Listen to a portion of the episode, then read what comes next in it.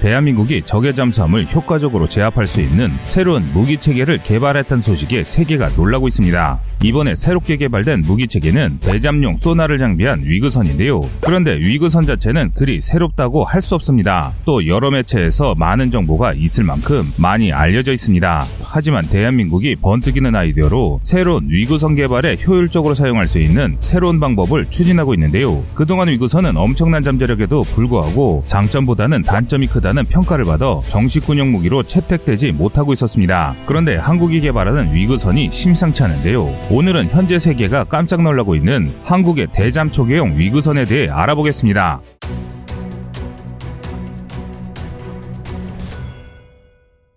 최근 주변국의 잠수함 전력 증강이 심상치 않습니다. 비록 독재 국가이지만 한민족의 근성과 진념으로 위협적인 핵무기를 만들어버린 북한이 이번에는 핵잠수함 개발에 도전하고 있고 항상 경계해야 할 이웃 일본 역시 잠수함 전력을 대폭 확대하고 있는데요. 우리 군 역시 이에 대응하고자 잠수함 전력을 확충하는 한편 6대의 피해대의 대잠 초계기를 도입하면서 대잠수함 전력을 강화하고 있습니다. 하지만 동북아의 잠수함 전력이 워낙 빠르게 급상승하고 있다 보니 지금의 대잠 전력을 전적으로는 효과적인 대잠수함 작전을 펼치기 어렵다는 지적이 쏟아져 왔는데요. 이 때문에 한국의 움직임은 바빠질 수밖에 없습니다. 최근 나날이 강해지는 우리 국방력에 자신감을 가지신 분들이 많습니다. 불과 20년 전만 하더라도 우리 군의 형편은 그리 좋지 않았습니다. 전방사단에조차 M48 전차가 현역으로 운영됐고 대양 해군을 추진하는 해군에게 항모보다는 고속정을 여러 척 건조하는 게 낫다고 주장하는 위정자들이 있었습니다. 하지만 2021년 현재에는 그동안 일각에서 주장하는 항 한국은 할 수 없다고 치부됐던 것들이 현실이 됐습니다. 첫 국산 전투기 FA-50에 이어 순수 국산 전투기 보라매가 출고되었고 이즈스함과 3,000톤급 유도탄 잠수함은 배치2에 대한 논의가 한창입니다. 그러니 이렇게 발전한 대한민국을 보면서 한국인으로서 자긍심이 드는 건 당연한 일입니다. 하지만 이런 군비 증강이 마냥 좋은 일만은 아닙니다.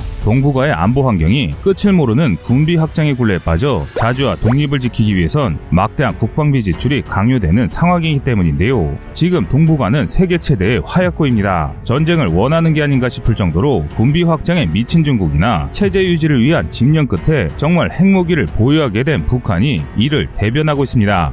또한 평화헌법 구조를 폐기하고 일본 제국의 영광을 찾자고 노래를 부르는 일본까지 우리 주위에 정상인 나라들이 없습니다. 안보 정세 역시 불안한데요. 중국과 미국의 대립은 대만을 사이에 두고 극한으로 치닫고 있으며 일본은 갈수록 우경화되고 있습니다. 북한의 김정은은 언제 죽을지 모르며 젊은 지도자의 사후 북한 정권이 안정적으로 유지될 가능성보다는 붕괴나 극심한 혼란에 빠질 가능성이 높습니다. 때문에 언제 전쟁이 시작될지 모르는 이런 안보 환경에서 새로운 새로운 무기 개발과 도입은 국가의 존망을 결정하는 것과 다름없습니다. 그리고 그중 잠수함을 탐지하고 추적하는 기술은 최근 우리 군이 추진하고 있는 가장 중요한 분야 중 하나입니다. 특히 대한민국 해군에게 더욱더 정확한 대잠전 능력의 확보는 아주 중요한 문제입니다. 한반도 인근 해역이 잠수함이 작전하기에는 용이하지만 반대로 이를 탐지하는 것이 매우 불리한 환경이기 때문입니다. 특히 중국, 북한과 직접 충돌하고 있는 서해의 경우 잠수함을 탐지하는데 심각한 어려움을 겪고 있는데요.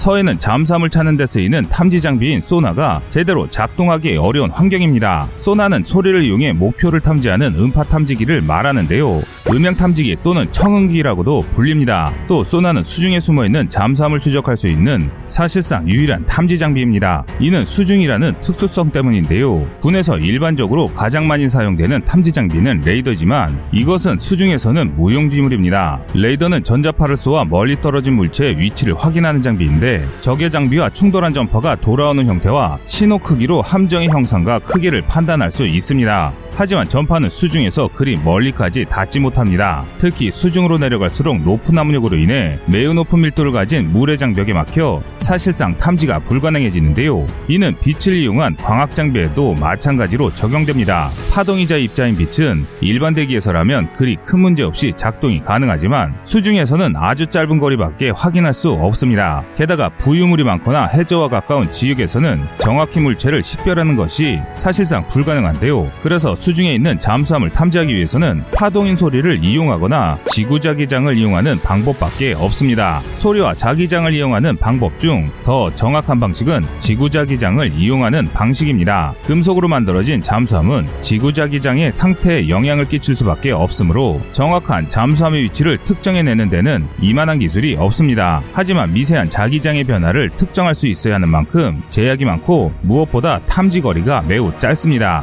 그래서 자기장 탐지는 적의 위치를 거의 확정한 상태에서 최종 확인과 정확한 목표 설정을 위해 사용됩니다. 반면 소나는 소리를 사용해 적을 탐지합니다. 탐지 방법은 간단한데요. 수중에서 들리는 소리를 꾸준히 듣고 있다가 사전에 기록된 잠수함과 일치하는 음문을 발견해 적 잠수함을 찾아내거나 음파를 쏘아 돌아오는 음파 속에서 상대 잠수함의 소리와 섞인 반향음을 탐지하는 두 가지 방식이 있습니다. 전자를 수동 소나 또는 passive 소나라고 하고 후자를 능동 소나 또는 active 소나라고 하는데요. 소리를 퍼뜨려 상대를 찾는 active 소나는 대잠전을 수행하는 구축함이나 대잠 헬기 등이 주로 사용 하며 소리를 듣기만 하는 passive 소나는 소리를 낼 수 없는 잠수함이 주로 사용합니다.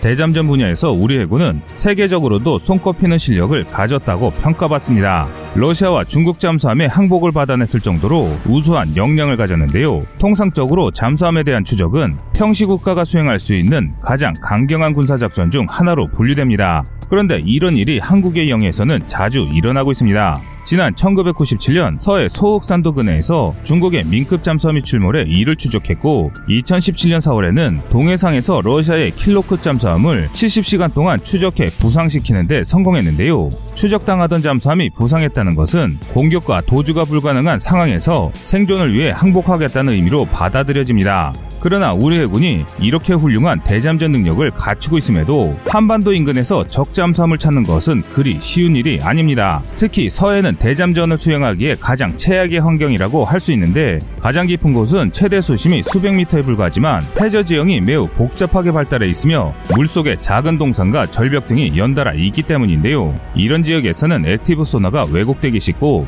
해저 지형과 해류가 충돌해 일어난 소음 때문에 passive 소나를 사용하기도 어렵습니다. 이를 극복할 유일한 방법은 대잠 헬기, 대잠 초계기, 구축함 등 동원할 수 있는 모든 대잠 탐지 장비들을 겹겹으로 포위망을 구성해 최대한 오류를 수정하는 방법뿐인데요. 해상에선 함정에서 잠수함을 탐지하고 하늘에선 대잠 헬기가 그리고 지상 기지에서 출격한 대잠 초계기가 보조하는 방식으로 연계에 사용할 수밖에 없습니다. 항공기는 주로 소노부이를 사용해 잠수함을 추적하는데요. 소노부이는 헬기나 초계기에 탑재할 수 있도록 만들어진 소모성 소나인데요. 항공기에서 다량의 소노부이를 투하해 작은 규모로도 잠수함의 행동 반경을 제약하고 나아가 탐지할 수 있도록 해주는 대잠전의 핵심 장비입니다. 하지만 그런데도 구멍은 있습니다. 지상에서 발진하는 대잠 초계기는 수시간 정도의 작전 이후에는 공항으로 돌아가야 합니다. 또 대잠 헬기는 대잠 헬기를 탑재할 수 있는 대형 함정이 있어야만 운영이 가능합니다. 이 때문에 함대를 모아 대규모 작전을 하는 것이 아니라면 대한민국의 영해 전체를 감시하는 것은 사실상 불가능합니다. 이런 문제를 해결할 수 있는 전력이 바로 소노브이를 장착한 위그선입니다.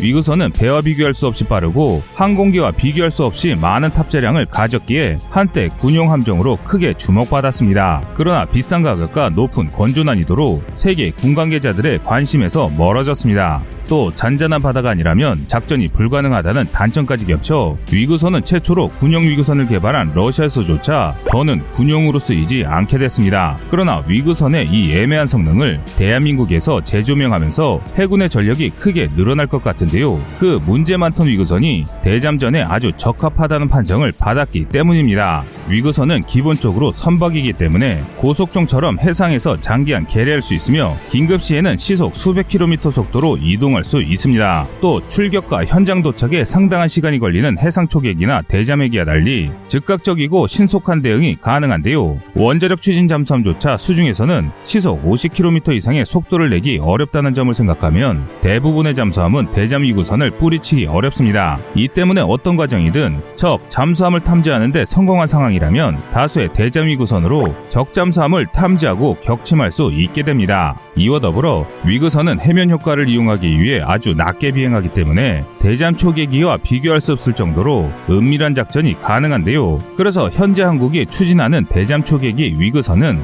스텔스기 수준의 압도적인 은밀성을 보여주는 것은 아니지만 비교적 저렴한 가격과 효과적인 성능을 고려한다면 상당히 효율이 높을 수밖에 없습니다. 그런데 위그선의 또 다른 장점이 드러났는데 물속에서도 움직이는 잠수함은 위그선을 탐지 못한다는 것입니다. 위그선은 주로 해면 바로 위에서 활동하기 때문에 소나로도 감지되지 않기 때문인데요. 한마디로 연안에서만큼은 대잠 초계기와 헬기보다 훨씬 신속한 대응이 가능하며 작전 지속 시간도 훨씬 우월한 대잠 무기 체계라는 것이죠. 지금까지 제가 이런 내용을 설명드리면 또 어떤 분들은 만들고나 얘기하라고 하시는 분들이 계실 텐데요. 그런데 그런 분들의 발행과는 반대로 실물이 존재합니다. 이 소노보이를 장착한 위그선은 지난 6월 9일 처음 부산마덱스에서 최초 공개됐는데요. 국내 소나 제조업체와 협업을 통해 개발된 위그선에 소나를 장착해 실험하고 있는 상황입니다. 지난 20년간 주변국 잠수함들이 우리 바다에 침입한 사례는 나라를 가리지 않고 꾸준히 있어 왔습니다. 그때마다 우리 장병들이 우수한 실력으로 이들을 격퇴했지만 주권이 침해당했다는 사실은 변치 않습니다.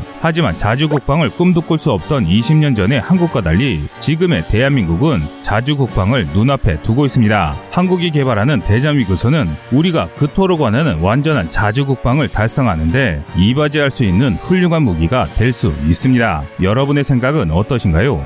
시청자님의 현명한 의견을 댓글로 남겨주시기 바랍니다. 여러분들의 좋은 의견이 좋은 영상을 만드는데 많은 힘이 됩니다. 이상 꺼리튜브였습니다.